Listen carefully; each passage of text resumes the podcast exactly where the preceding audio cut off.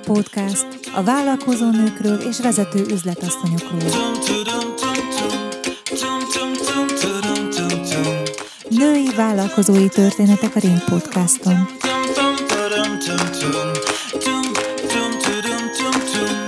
Iratkozz fel a Ring Podcast csatornájára a Spotify-on, a Google Podcaston és az Apple Podcast alkalmazásokon.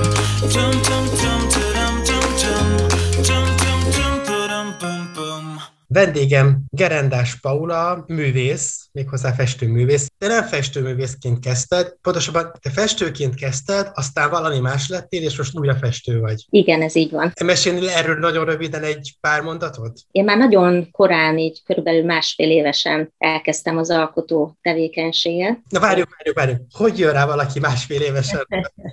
Itt valami... Születtem, mondhatjuk úgy, hogy úgy születtem, hogy egy ilyen folyamatos belső késztetés volt arra, hogy valami kikerüljön a kicsi kezeim közül, és hogy minden nap valami érdekeset csináljak, ami egy alkotó tevékenység, és ez nem rögtön a rajz volt és a festészet, hanem inkább ilyen textil tárgyakkal való foglalkozás, hímzés, babaszőnyegszövés, babaruha készítés, tehát már nagyon korai évenben is folyamatosan alkottam, és akkor utána óvodában kezdtem el komolyabban rajzolni, idézőjelve, minden nap rajzoltam, és 13 éves voltam, amikor fölfigyelt rám a rajztanárom általános iskolában, és mondta, hogy van egy olyan középiskola, képzési művészeti szakközépiskolának hívták akkor, ahol lehet ezt tovább folytatni, és, és művészeti pályára is lehetne menni, és akkor én rádöbbentem, hogy igen, én ezt szeretném. Ott elkezdtem intenzíven rajszakkörre járni, és 14 éves koromban oda be is kerültem, és hát 18 éves koromig kb. heti 30 órában rajzoltam és festettem. Akkor még volt szombaton is oktatás, és amikor szombaton vége lett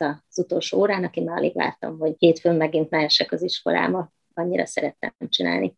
Ez itt a Ring Podcast. Nagyon sokak fejében az van, hogy a művészet és a vállalkozás az, az nem összeegyeztethető dolog. Nem. Nagyon sokak fejében az van, hogy azt hallják, hogy nagyon sok művész, nagy művész gyakorlatilag ékoppon volt, és egyszerűen nem volt mit. Ennie borzalmas helyeken lakott, borzalmas élete volt, már mint anyagi szempontból, nem sikerült aladni, van ilyen Van Gogh, nem sikerült aladni igen, igen. egy képet sem, és abból ezért jönnek ezek a sztereotípiák. Így van, így van. Több ilyen példa van, például Csontvári sem adott el tudomásom szerint egyetlen képet sem, és most milliárdokért kelnek el az alkotásaik, és ez, ez igazságtalan. Ez itt a Ring Podcast. Nekem van egy 20 oldalas üzleti tervem, amiben én nagyon szerencsés vagyok, hogy nekem nem kell dolgoznom, mert amit én most csinálok, az számomra nem munka. Viszont, hogyha most munkának tekinteném, akkor lehet, hogy 14 óra jön neki egy nap, hogy én mennyit foglalkozom ezzel. De mivel nem tekintem munkának, és én azt vallom, hogy nekem nem kell dolgoznom, ez, ez egy teljesen más nézőpont, és teljes szabadság. Tehát én, én azt élem meg, teljes szabadságot. Ring Podcast a vállalkozó nőkről és vezető üzletasszonyokról.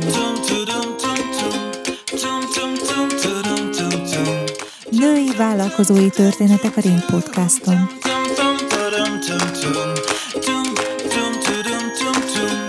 Iratkozz fel a Ring Podcast csatornájára a Spotify-on, a Google Podcaston és az Apple Podcast alkalmazásokon.